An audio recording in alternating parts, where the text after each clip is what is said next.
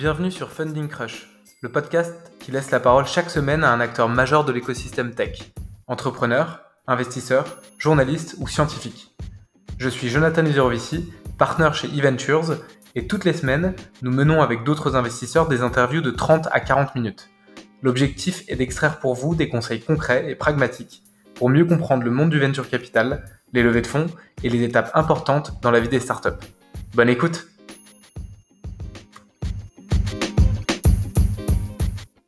Bonjour à tous, vous écoutez Funding Crush, je suis Maxime Ledantec, investisseur chez Ballerton et aujourd'hui j'ai le plaisir de recevoir euh, Denis Fayol, euh, acteur emblématique de, l'écosystème tech en France, puisque euh, il a été fondateur de, La Fourchette, qui était une des, premières belles réussites françaises revendues à TripAdvisor pour 150 millions d'euros.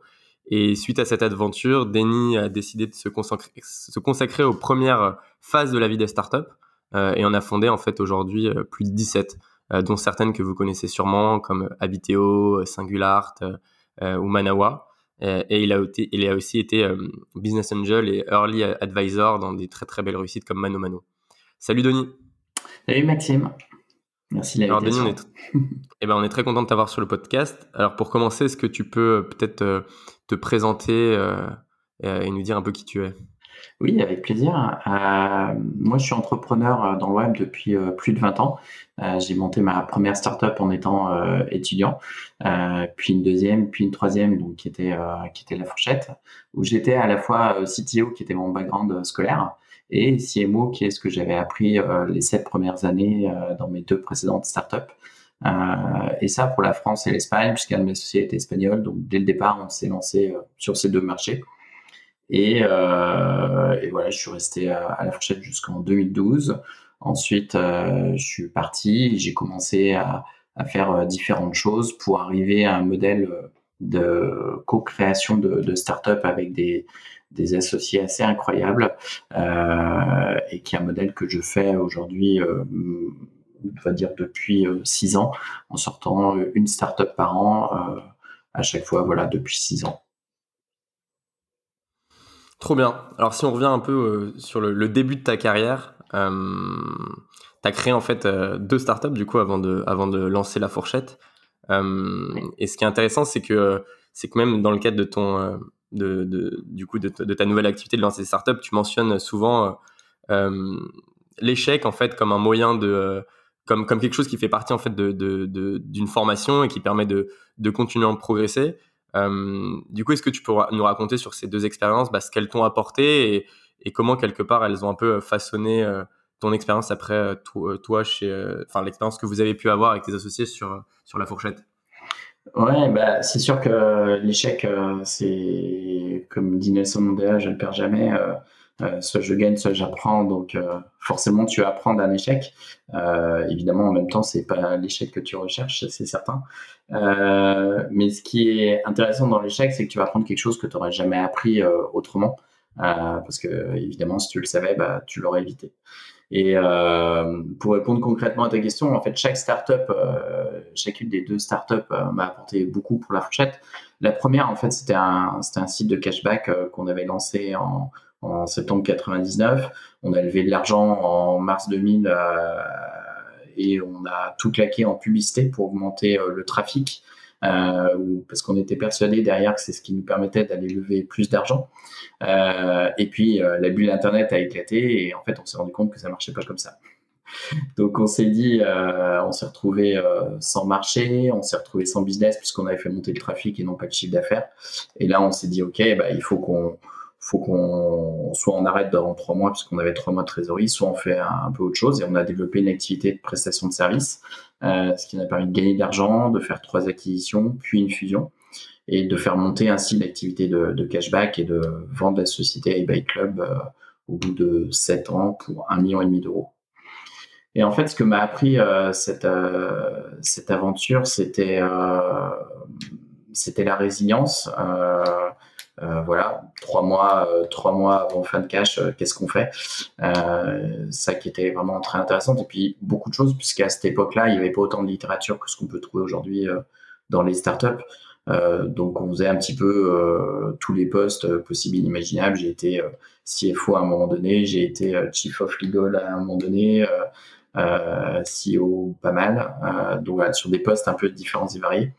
Donc ça, c'était très intéressant. Ça m'a aussi beaucoup appris d'un point de vue plus connaissance, tout ce qui était web marketing, qui m'a énormément servi à la fourchette parce que pour la petite histoire, euh, euh, à la fourchette, à un moment donné, euh, on dit OK, on va démarrer tout ce qui est acquisition de trafic payante. Et donc, je commence à appeler des agences et je leur dis voilà, j'ai j'ai 10-15 euros à peu près pour j'ai 15 euros à peu près pour sur un client, donc je peux en donner 10 pour faire avoir un client la fourchette. Les agences me disent ah bah pas de problème, avec 10 euros on peut vous en trouver beaucoup et tout. Je leur dis par contre j'ai un problème, c'est je peux avoir que des Parisiens parce que j'ai des restaurants principalement euh, à Paris et c'est un service principalement urbain. Elle me dit ah ça c'est un problème parce que les Parisiens c'est un tiers du trafic, euh, euh, un tiers des bases, donc du coup les Parisiens on peut vous les faire mais ce sera trois fois plus cher et ça sera 30 euros. Et là, je me suis dit, ouch, j'ai un problème, euh, je peux pas travailler avec des agences, il faut que je trouve une autre solution. Et c'est là où en fait ma première startup m'a énormément aidé, c'est-à-dire que la première startup, elle m'avait apporté ses connaissances web marketing et à la fourchette, j'ai redéveloppé finalement une agence en interne euh, parce que j'avais pas le choix pour faire de l'acquisition de, de, clients. Donc ça, c'était le, vraiment ce que m'a apporté ma première startup. Et ma deuxième startup, euh, qui a duré deux ans, euh, qui, a été, euh, qui a été un échec, euh, c'était m'a apporté deux choses. La première, c'est que je m'étais associé avec quelqu'un qui était un, génie un peu du marketing, donc il m'a beaucoup appris là-dessus. Et, euh, et, donc ça, ça m'a énormément aidé à la fourchette, puisqu'à la fourchette, je gérais aussi toute la partie euh, produit, donc le site web, l'appli mobile, le CRM, les newsletters. Euh, donc ça, c'était euh, évidemment très très utile. Et la deuxième chose, c'était, euh, et c'est pour ça que la société a échoué, c'était un échec d'association. On n'avait pas la même vision sur la société. J'avais envie de beaucoup la faire grossir, mon associé un peu moins, et, et on avait, on s'est un peu moins entendu. Euh, et donc c'est ça qui m'a fait euh, arrêter euh, avec lui.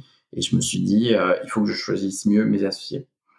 Et au moment où j'ai arrêté ma deuxième euh, startup, euh, bah là du coup on m'a proposé plusieurs projets euh, pour d'entreprise et, le choix de la fourchette s'est fait justement sur le choix des associés. Donc c'est ce que m'a appris ma deuxième startup. Et du coup quand quand, quand, tu, quand tu rencontres du coup euh, les, personnes qui viendront, euh, tes fondateurs chez La Fourchette, quels sont un peu les points, euh, en fait, les points d'attention, enfin, du, coup, ce que tu as appris avec ta deuxième startup et ce que, ce que tu as compris et ce que du, coup tu, tu, recherches peut-être chez ces associés à ce moment-là? Alors à ce moment-là, euh, ce que je recherchais beaucoup, c'était d'être sûr qu'on partage la même vision et euh, de, de, ce qu'on voulait faire, c'est-à-dire une entreprise avec de la croissance.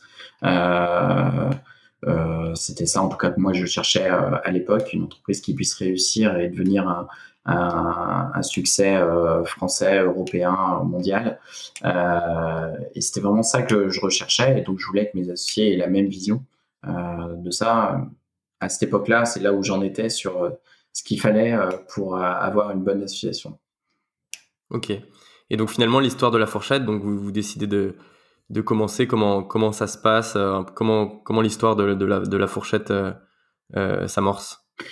Alors, la, fourchette, en fait, c'était, euh, c'est, euh, au départ, en fait, c'est une histoire qui est née dans la société de mes trois associés. Du coup, on était quatre associés sur la fourchette. et mes trois associés, ils avaient une société dans la restauration euh, où ils importaient un produit américain euh, physique, euh, un vibreur qui se met à la ceinture des, des serveurs et qui permettait euh, pour le chef, euh, qui remplaçait la cloche dans les restaurants, donc qui permettait pour un chef, il appuie sur un bouton et ça fait vibrer le, le, le, vibreur et donc le serveur comme ça sait que le plat est prêt. Donc ils importaient ce produit américain, ils le distribuaient sur les marchés français et espagnols. Donc un de mes associés était sur le marché espagnol, espagnol. Et et voilà. Donc, il travaillait, ce qui était très intéressant, il travaillait avec euh, nos clients potentiels de la fourchette. Et euh, dans ces clients-là, il y avait notamment le groupe Alain Ducasse. Et un jour, euh, le bras droit d'Alain Ducasse, Laurent Plantier, leur dit, vous savez, il y a un truc qui cartonne aux States qui s'appelle Open Table, qui fait 15% de notre chiffre d'affaires de notre restaurant à New York, et vous devriez faire la même chose en Europe. Et de cette rencontre, en fait, naît pour eux l'idée de la fourchette, donc de faire la même chose qu'Open Table, euh, le concurrent américain euh, en Europe. Et, euh, et, euh, et, moi, en fait, j'apportais toute la dimension web. et je connaissais un des trois associés puisque j'avais racheté sa société dans les années 2000, dans les trois rachats dont, je parlais. Un des trois était justement sa société. Et donc, du coup, on était resté en contact. Voilà. Et donc, à ce moment-là, j'étais disponible. Il cherchait à ce moment-là. Et donc, le momentum était top. Et on s'est lancé comme ça ensemble. Euh, on s'est lancé du coup dès le départ sur la France et l'Espagne, puisque du coup il y avait un des associés qui était espagnol. Euh, voilà, l'histoire de la fourchette, c'est euh, au départ beaucoup un logiciel de gestion de réservation, un SaaS à une époque où il n'y avait pas vraiment de SaaS, le mot n'existait pas. et et voilà, on se lance, on commence à distribuer le, logiciel, à l'installer dans des, chez des clients en France et en Espagne. Euh, au bout de deux ans, on fait une levée de fonds auprès de Business Angel en vend 600 000 euros.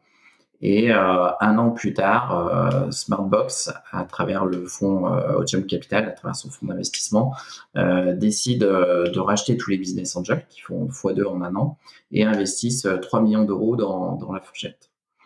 Et à cette occasion-là, on fait trois choses. On met en place des promotions sur les restaurants qui vont jusqu'à moins 50% sur l'addition. Euh, je refais complètement le, site euh, grand public ou en passant, euh, pour prendre un peu l'image, d'une version noir et blanc à une version couleur. et je démarre tout ce qui est acquisition trafic payante à ce moment-là. Et en 18 mois, on passe de 200 000 résas à mois, qui étaient principalement des réservations gratuites dans les restaurants, on passe en 18 mois de, de 200 000 résas à mois à 2 millions. Et donc, on explose complètement à ce moment-là. Et euh, moi, dans mes équipes, je passe de 1 à 50 personnes en 18 mois, euh, ce qui était euh, assez, assez violent. et voilà, et c'est à cette époque-là, donc en 2009, que la fourchette explose. Voilà, et donc c'était vraiment ça qui a qui était une période un peu folle et qui a continué. Et moi, je suis sorti au moment de la Series B euh, de, euh, de la fourchette, lorsque Serena et Partex sont rentrés au capital. Et la fourchette a été vendue deux ans plus tard à, TripAdvisor. Euh, voilà pour la belle histoire. Donc une histoire, une histoire assez folle parce que c'est vrai que du coup, à ce moment-là, toute cette, croissance, vous le faites en ayant levé. Enfin, c'est vrai que par rapport aux chiffres d'aujourd'hui, uniquement 3 millions d'euros et vous avez euh, vous avez cette, euh, cette, croissance assez folle, assez folle et c'est en gros ta première expérience euh, sur une marketplace, si je comprends bien. Puisqu'en fait, tes deux business avant, c'était pas, c'était pas, c'était pas une market, c'était pas des marketplaces. Tout à fait. première expérience sur marketplace. La première était du cashback, donc était quand même grand public, donc je, je retrouvais quand même pas mal de l'acquisition. voilà, de choses sur l'acquisition et un petit peu sur le produit, mais effectivement, c'était pas une marketplace, donc assez différente.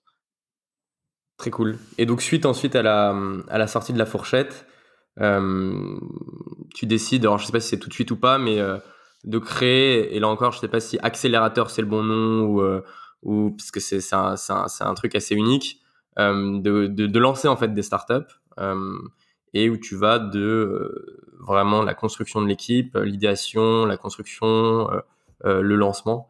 Est-ce que tu peux peut-être nous parler du coup d'abord de, pourquoi cette envie de, enfin comment t'es venu à cette idée de te dire je vais lancer des, des, je vais faire, je vais lancer des boîtes et je vais en lancer une par an? Euh, qu'est-ce qui t'a un peu motivé et qu'est-ce qui t'a, qu'est-ce qui t'a donné cette envie?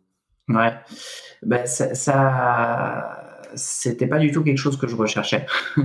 c'est un peu, euh, je suis arrivé par là. Euh, par une voie un peu détournée, c'est-à-dire qu'après la fourchette, je me suis pris neuf mois off euh, parce que les vraies pauses pour un entrepreneur, c'est entre les startups euh, et pas pendant une startup. Euh, et au bout de neuf mois, je me relance en remontant une entreprise. Euh, qui était un studio de jeux vidéo donc sur l'univers du casual gaming. Et donc, je, je recrute deux personnes, un développeur, un DA, les deux sont brillantissimes.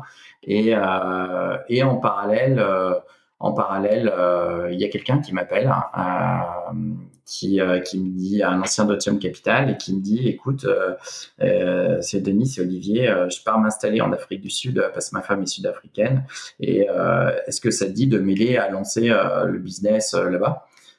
Qui était un clone de Groupon. Et je lui dis, bah écoute, pourquoi pas, j'ai un peu de temps, donc je vais le faire.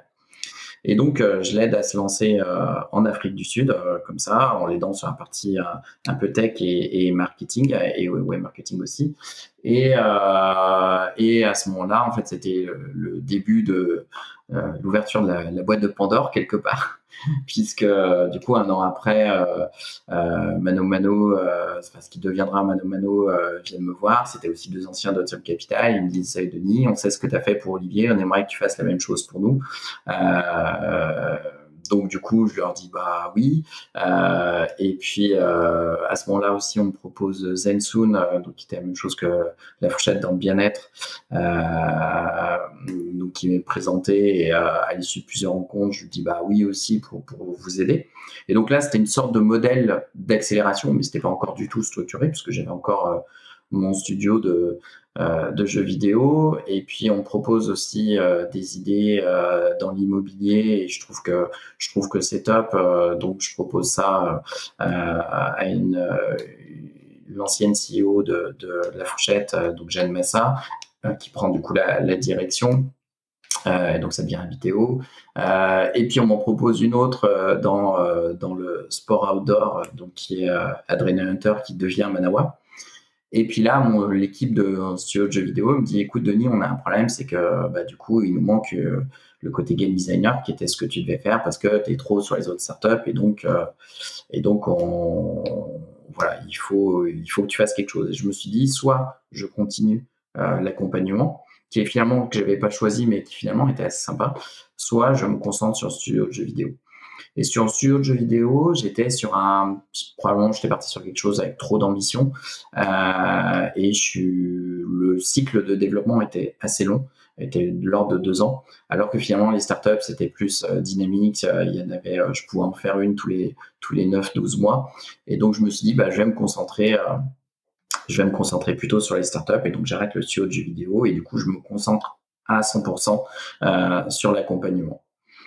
Et donc c'était la, première raison, un parce qu'il y avait ce côté euh, un peu dynamique, euh, etc., adrénaline euh, qui était plus sympathique sur les startups. Et la deuxième raison, c'est aussi un choix de vie personnel par rapport à la tranche de vie. C'est-à-dire qu'aujourd'hui, j'ai deux enfants et le fait de, faire cet accompagnement qui va évoluer par la suite me permettait de, j'étais pas opérationnel et me permettait d'avoir un équilibre de vie qui était euh, assez intéressant et qui était ce que je recherchais aussi euh, à ce moment-là dans, ma vie.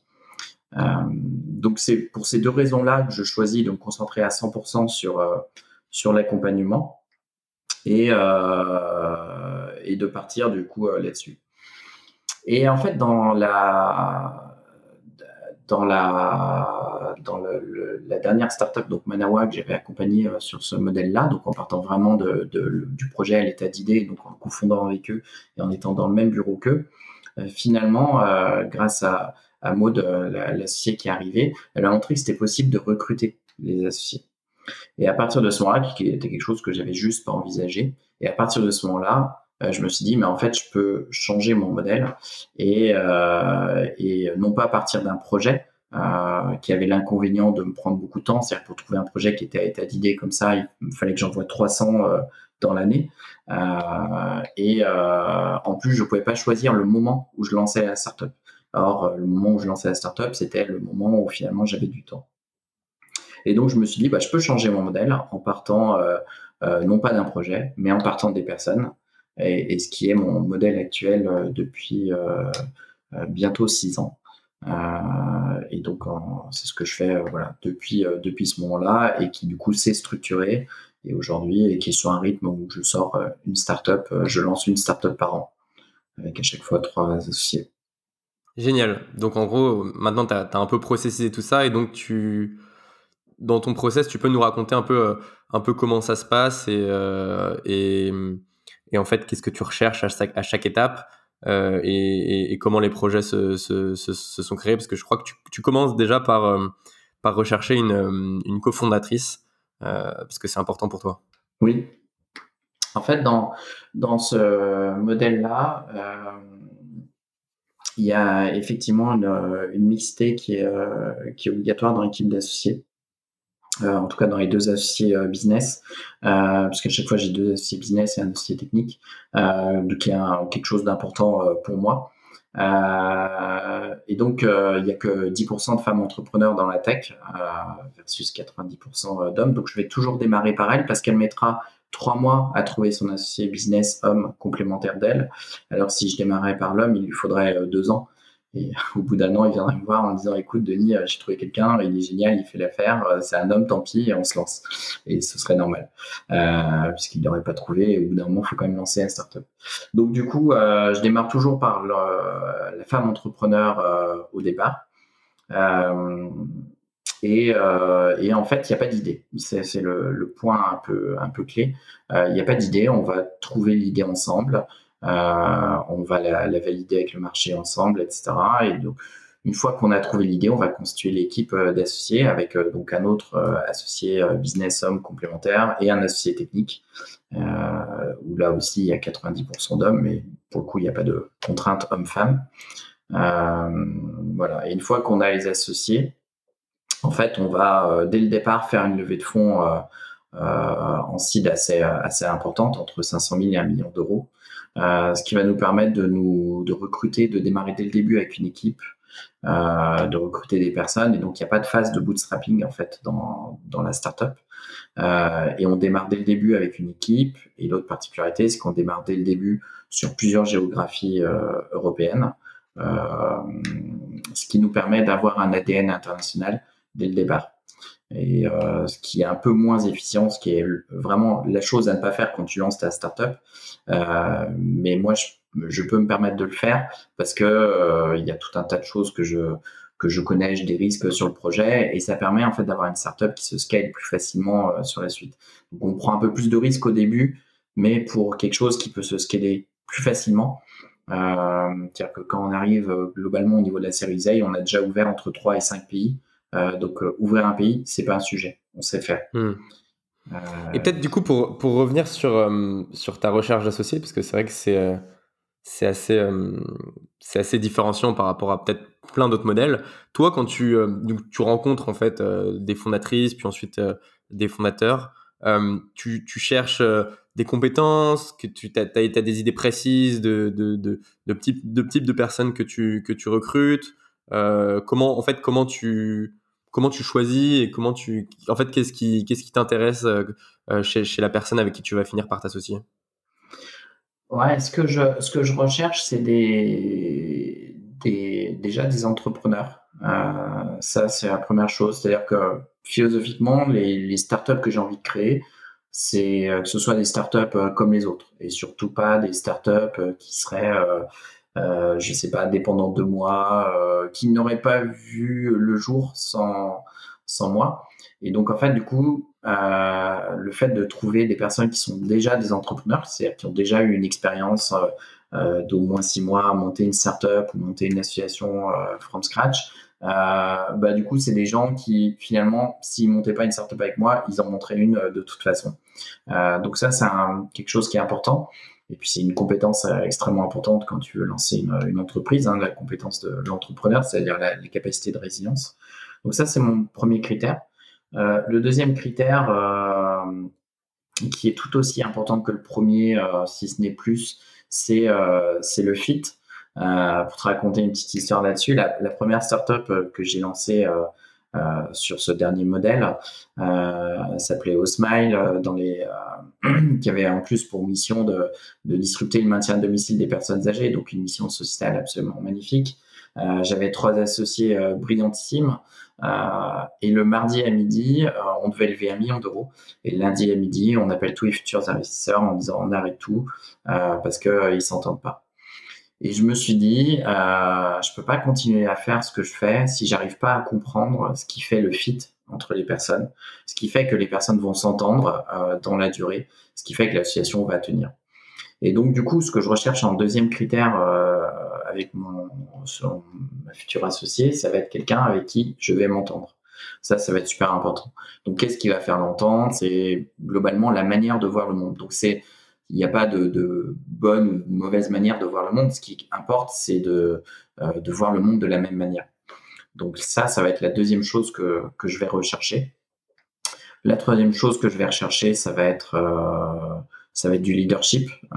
J'aime bien avoir des associés avec du leadership, c'est-à-dire des, personnes qui sont capables d'emmener une équipe en interne, euh, d'emmener des investisseurs, d'emmener euh, des, fournisseurs, d'emmener des, gens euh, sur une aventure, sur une vision. Et, euh, et quatrième critère, il y, a, il y, a, évidemment quelques, quelques skills euh, qui sont requis. Euh, voilà, de manière à évidemment pouvoir exécuter derrière. Et donc, une fois du coup que tu as, réuni les bonnes personnes, que vous commencez à, que vous avez cette idée-là, c'est quoi en gros quelque part le deal que toi, en tant que en fait du coup associé non opérationnel, tu as avec eux et qu'est-ce que tu qu'est-ce que tu leur apportes en échange bah, des parts de capital que tu prends dans la société, sachant qu'en fait toi en parallèle tu as tu en fait tu, as cette activité sur sur plusieurs boîtes à chaque fois. Comment comment se fait en fait le le, deal que vous avez un peu entre entre associés euh, à 100% et puis, euh, et puis toi qui apportes euh, ton, expertise? Mm. Le, le, deal, en fait, il est que au départ, moi, je prends 25% du capital de la startup au moment où on la crée. J'en rétrocède 20% à une fondation pour l'environnement que j'ai créée qui s'appelle Seed, qui aujourd'hui quelque chose d'important pour moi. C'est-à-dire qu'à l'occasion de ce modèle, ça m'a permis aussi de, de, renforcer le côté impact. Euh, et il n'y a pas de phase de bootstrapping. Donc, première chose qui est assez intéressante, c'est que quand j'arrive en Series A euh, devant des, des fonds d'investissement, j'ai une cap table qui est tout à fait normale. Euh, et donc ça, c'est assez super euh, pour des investisseurs euh, pour la suite, c'est-à-dire qu'ils peuvent se projeter dans l'investissement de, de n'importe laquelle de mes startups euh, sans aucun problème. le deal que j'ai avec mes associés, c'est de dire je vais être un associé comme les autres, je vais être un associé non opérationnel, euh, mais je serai là au, quotidien, on va dire les 3-4 premières années où on reste vraiment dans les bureaux ensemble. Dans mes bureaux, euh, il y a aujourd'hui euh, plusieurs startups à différentes euh, étapes. Et, euh, et moi, je vais pouvoir bah, vous aider parce que la chance que j'ai avec mon parcours, c'est d'avoir déjà travaillé dans tous les domaines de l'entreprise. Euh, donc, je vais pouvoir les aider, euh, par exemple, sur la partie technique euh, dans le recrutement du CTO, mais aussi dans le fait d'aider le CTO pour faire grossir son activité ou travailler avec le avec la partie produit, comment tu interagis avec la partie produit. sur la partie commerciale, comment tu vas recruter, manager, incentiver une équipe commerciale sur la partie produit, comment tu fais un site web, comment tu euh, améliores ta transformation, comment tu fais revenir tes clients, comment tu augmentes ton repeat, sur la partie acquisition de trafic, comment tu fais de l'acquisition de trafic, euh, comment tu fais du SEO, du SEA, du social, euh, et quelle stratégie tu mets en place. Euh, sur la partie finance, comment tu fais un BP, presse, levée de fonds, un pitch. Et la partie opération aussi en fonction des business. Et deux choses extrêmement importantes que sont le recrutement, donc comment tu recrutes, et le management, comment tu manages. Et donc tout ça, en fait, c'est du transfert de, de connaissances euh, que je leur que je leur fais. Et, euh, et en plus, bah, ouais, une présence au quotidien qui fait que s'ils ont la moindre question, euh, je suis là pour, euh, pour les aider et y répondre euh, dans la mesure du possible. Ce qui est assez intéressant dans ce que retiennent euh, mes associés, il y a aussi beaucoup le, le, le, soutien moral parce que les startups et derrière toutes les belles euh, success stories qu'on qu'on peut voir dans la presse, il y a toujours des moments très très durs il y a toujours eu des moments, il y a, dans, les, dans certaines de mes startups qui, qui ont été des succès, on a vécu des traversées du désert de six mois. Sur la fourchette, au bout de trois ans, c'était c'était une PME, c'était pas encore exceptionnel. on faisait 90% du revenu qui était B2B, donc il faut tenir ces années-là. Euh, donc ça, c'est des choses aussi que, que j'apporte en plus. Et, euh, et voilà, donc c'est un peu le, le deal que j'ai pendant les 3-4 ans. Et après, bah, de toute façon, euh, ils ont déjà un peu tout appris, ils savent faire, euh, ils ont les personnes aussi en interne. Euh, donc petit à petit, le centre de gravité se déplace en interne dans la startup. Et puis après, voilà, les startups, ça se scale, les bureaux un peu moins. Donc après, au bout d'un moment, on est trop nombreux. Et donc ils prennent leur propre bureau et, et ils se développent par eux-mêmes. Et du coup ça fait quand même, je pense que tu, dois être peut-être le Français qui a lancé le plus de marketplace à ce jour entre la fourchette. alors Mano Mano, tu étais hyper early sur le projet, Manawa, euh, enfin beaucoup de B2C, puis après des, un peu plus récemment des, des marketplaces un peu plus B2B comme Farmito. Euh, du coup, pour tous les entrepreneurs qui nous écoutent, toi, quand tu étudies l'idée ou quand tu commences à lancer une marketplace, euh, c'est quoi les points sur lesquels tu fais attention et c'est quoi un peu euh, euh, les tips que tu aurais sur comment évaluer si une idée de marketplace est bonne et qu'est-ce qui fait une bonne marketplace? Ouais, ce que c'est effectivement il y a beaucoup de marketplace dans, ce que j'ai lancé. C'est pas forcément une obligation.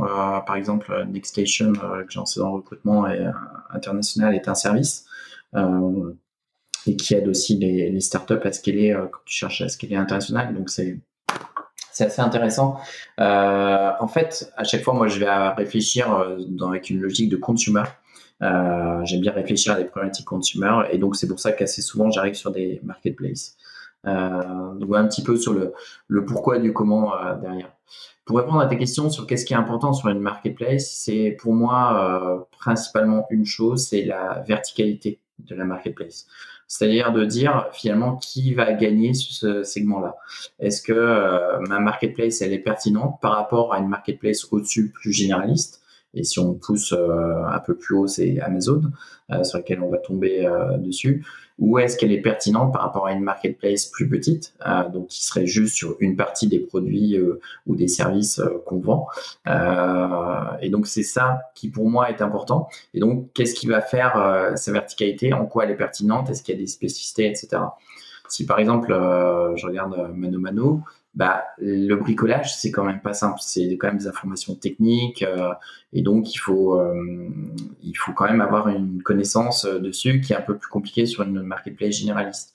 Sur sur Farmito, on est sur de l'agriculture. bah voilà, il faut savoir connaître un peu les, les, les produits, les, les, tracteurs, les pièces détachées qui vont dessus, les euh, les produits qui vont être compatibles aussi entre eux en termes d'accessoires, donner des informations détaillées, euh, voilà, ce qui sont pas forcément simples.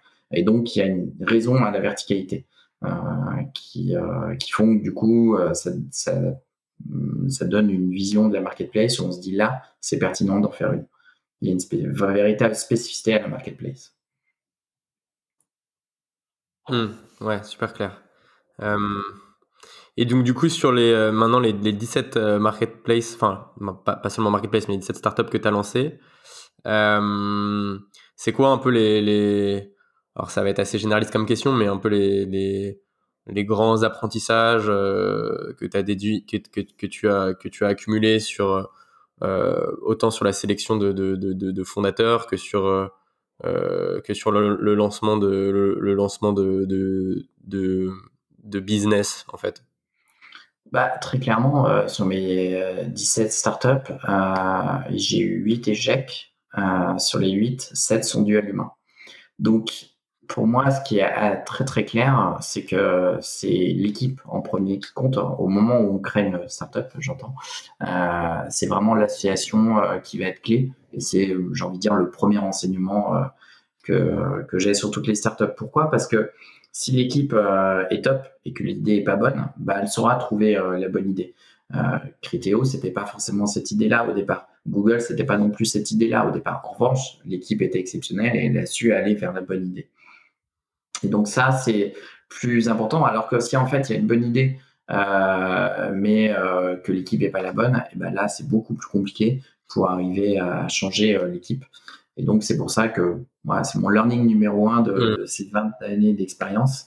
Euh, et aussi très important dans ce que je fais ces dernières années, c'est de constituer euh, des équipes d'associés avec des associés exceptionnels euh, et qui sont euh, qui vont être des associations très très fortes et qui vont être capables d'emmener euh, la société, la startup très très loin. Et tu as eu beaucoup de pivots parce que tu disais du coup 7 startups sur 8 qui sont pas allées jusqu'au bout, c'est lié à l'humain. Euh, est-ce que ça veut dire que dans celles qui ont réussi, tu en as certaines qui, euh, en fait, euh, auraient pu rentrer dans cette case échec, mais en fait ont décidé de, de pivoter et ont réussi à se retransformer, se réinventer Ou alors pas forcément? Bah, pas, En tout cas, ces dernières années, il y, a, il y a des pivots, j'ai envie de dire, au niveau de l'idée. la première fois que j'ai rencontré Mano Mano, ils voulaient faire un site média sur le bricolage. Je leur dis le bricolage c'est top. Site média, je suis moins, c'est, je suis moins convaincu. Et donc, ils sont revenus 15 jours après avec l'idée de la marketplace sur le bricolage. Ou euh, par exemple sur Farmito, au départ, euh, on cherchait une idée dans l'agriculture, euh, qui était le secteur qu'on avait identifié, et on s'est dit, tiens, on va vendre du bétail par Internet et on trouve un agriculteur euh, dans le nord euh, qui voulait nous acheter, enfin qui voulait acheter un troupeau de, je sais plus de chèvres, 5000 chèvres, et donc voilà, c'était quand même assez conséquent. Et on s'est dit chouette, mais où est-ce qu'on les achète ces chèvres? Et en fait, en creusant, on s'aperçoit que le euh, que le marché est complètement opaque et contrôlé par trois acteurs. Donc il y a des choses qu'il faut pas faire en tant que startup. Donc on se dit là l'idée elle est trop dangereuse, donc on change l'idée. Euh, et euh, Singular, pareil, au départ, on voulait travailler avec les galeries, et finalement, on se rend compte que la partie sales va être trop compliquée, et donc du coup, on a changé l'idée. Donc j'ai eu des, pas vraiment des pivots, mais en fait, ça fait partie pour moi de la phase d'idéation. Euh, en revanche, à partir du moment où on s'est lancé, aucune de mes boîtes n'a pivoté. Euh, certaines, en revanche, ont dû parfois restreindre leurs activités. Je pense à Habiteo au départ, qui était euh, qui fait de la modélisation 3D pour les promoteurs immobiliers, donc une activité purement B2B. Au départ, elle était B2B et B2C. Et à un moment donné, la startup a commencé à, exploser positivement. mais un seul associé business aussi sur ce projet-là. Et du coup, il a fallu choisir entre B2B et B2C. Et le B2B était euh, plus avancé, plus intéressant, plus prometteur. Et donc, du coup, on a arrêté l'activité B2C. Mais en soi, c'est pas, pas vraiment un pivot. Donc, pas vraiment de pivot ces dernières années. Ça veut pas dire qu'il n'y en aura pas. Mais pour moi, si on réfléchit un peu en amont, euh, avec des études et en rencontrant des gens, donc en ayant une approche à la fois quanti et quali, euh, en tout cas, on peut diminuer très fortement les risques de pivot. Hmm. Super clair. Et, peut-être du coup, pour revenir un peu sur toi, euh, ton modèle et, ton implication dans chacune de ces, euh, de ces startups que tu crées, il y a un moment où en fait, euh, naturellement, la startup a moins besoin de toi et donc quand elle est plus grosse, tu, tu y dédies moins de temps. et comment, toi, est-ce que tu définis ce moment en amont C'est quand il y a une série A ou quand il y a un événement particulier ou ça se fait assez naturellement? Parce qu'en fait, chaque année, vu que tu, tu j'imagine que tu, tu, rajoutes en fait une, startup de plus à ton arc, donc c'est euh, d'autant plus de temps que tu dédies. Donc j'imagine que derrière, il faut arriver à déboucher, euh, euh, à trouver, trouver, trouver ce temps-là. Oui. Bah, en fait, c'est un peu comme un, comme, comme un consultant. En fait, un consultant, il va donner 80% de sa connaissance en 20% du, du, temps. Donc, en fait, les, les 9 premiers mois, je travaille avec la startup, elle va apprendre énormément, énormément. Et au bout de neuf mois, on a fait euh, la levée de fonds, euh, l'équipe arrive et là, mes associés se mettent à exécuter. Et l'exécution est très lente, ils ont plus le temps de me solliciter, ils commencent à manager une équipe et à devoir euh, sortir le site et, et travailler sur le trafic, etc. Et donc là, je retrouve du temps pour relancer un projet. Et donc, c'est beaucoup, euh, beaucoup de temps au début pour tout mettre en place, après du temps de, de suivi euh, pour euh, transmettre les connaissances, enfin, les aider à piloter, etc. Et, et, effectivement, au fur et à mesure des années, bah, le recrutement, ils savent faire. au bout de deux ans, trois ans, ils savent faire. Donc, je sors, je vois toutes les personnes, par exemple, en CDI, les deux, trois premières années. Euh, en revanche, après, euh, je vais voir plus que les personnes qui vont être les managers ou les C-level. Première fois que tu as besoin de recruter un CFO tu n'as jamais recruté, euh, moi j'en ai déjà recruté plusieurs, c'est plus facile pour moi de, de, de juger des compétences du CFO, par exemple. Donc du coup, je vais être dans, dans des process comme ça. Et donc, plus ça va, en fait, plus moins la startup va me solliciter. Et je vais revenir en fait dans deux moments qui vont être clés. les moments de les moments de funding euh, à chaque fois qui sont finalement des moments nouveaux pour la startup. Euh, donc, euh, usuellement, après avoir fait notre seed, on fait un, on fait un bridge au bout de 12-18 mois et au moment de préparer la série A, qui va être leur première véritable levée avec des, des fonds d'investissement. Donc, dans cette préparation, je vais les aider aussi.